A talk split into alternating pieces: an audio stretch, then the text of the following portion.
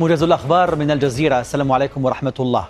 قال رئيس البنك المركزي الإيراني أن الأموال الإيرانية المجمدة لدى كوريا الجنوبية ستنقل قريبا إلى ستة حسابات إيرانية في قطر وستستخدم لشراء السلع التي لا تخضع للعقوبات. وأضاف أن دولة ثالثة ستدفع رسوم تحويل هذه الأموال من الوون إلى اليورو.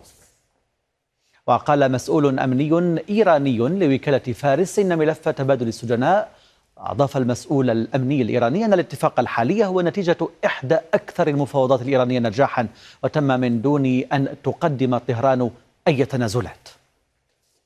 نقلت شبكة سي إن إن عن مصدر أمريكي مطلع قوله إن وفدا امريكيا وآخر ايرانيا اجتمعا في فندقين منفصلين بالدوحة. وقال مسؤولون أمريكيون للشبكة إن اتفاق تبادل السجناء بين واشنطن وطهران استغرق عامين ونصف العام بواسطة قطرية. وأضافوا أن المفاوضات لم تكن مباشرة وأن الدوحة استضافت وفدي التفاوض وعملت كوسيط لنقل الرسائل بين الطرفين. يرتقب أن يعقد قادة أركان الجيوش في المجموعة الاقتصادية لدول غرب إفريقيا إيكواس اجتماعا لبحث التدخل العسكري في النيجر. وقد شهدت الجلسة الطارئة لبرلمان المجموعة انقساما حادا بين أعضائها ما حال دون أي توافق على قرار موحد بشأن التدخل العسكري في النيجر. قال مفوض السلم والأمن في مجموعة إيكواس عبد الفتاح موسى إن لدى المجموعة أسسا قانونية للتدخل في النيجر وهي لا تحتاج لموافقة مجلس الأمن الدولي. وأضاف أنه لا يوجد إجماع شعبي على تأييد الانقلاب وإنه يجري تعبئة المواطنين لإظهار الدعم للانقلاب. جدد مجلس الاتحاد الأوروبي إدانته الشديدة للانقلاب في النيجر وأيد المجلس الأوروبي جهود إيكواس وأعلن استعداده لدعمها مجددا دعوته إلى العودة إلى النظام الدستوري في النيجر. أعلنت سلطات شبه جزيرة القرم الموالية لروسيا إسقاط ثلاثة صواريخ في منطقة مضيق كيرتش. ونفت السلطات وقوع أي أضرار بجسر القرم وأشارت إلى أن حركة المرور عبر الجسر أوقفت مؤقتا وستستأنف في أقرب وقت. من جهتها قالت الخارجية الروسية إن الهجمات الأوكرانية على جسر القرم لن تمر من دون رد وكانت قد أعلنت تدمير عشرين مسيرة أوكرانية أطلقت على شبه جزيرة القرم فجر السبت.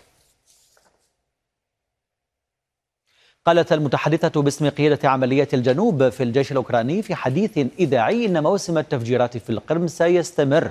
وإن شبه الجزيرة ستظل مضطربة حتى تحريرها من القوات الروسية على حد وصفها.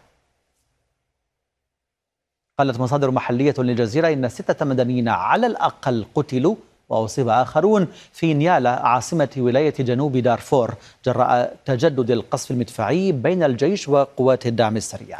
وقالت المديرية العامة لوزارة الصحة في جنوب دارفور للجزيرة إن اشتباكات قبلية منفصلة في الولاية تسببت في سقوط أعداد كبيرة من القتلى.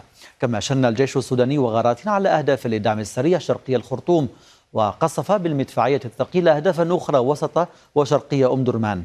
من جهة أخرى أشار مراسل الجزيرة إلى أن سلاح الجو السوداني قصف أهدافا لدعم السرية بمنطقة الجريف شرقي الخرطوم.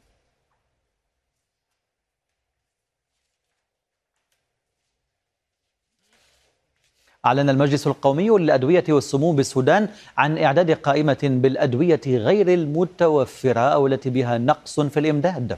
ونشد المجلس في تعميم صحفي أمس مستوردي الأدوية الاستجابة العاجلة لسد هذا النقص مؤكدا التزامه بتذليل جميع الصعوبات لتسهيل عملية استيراد الدواء.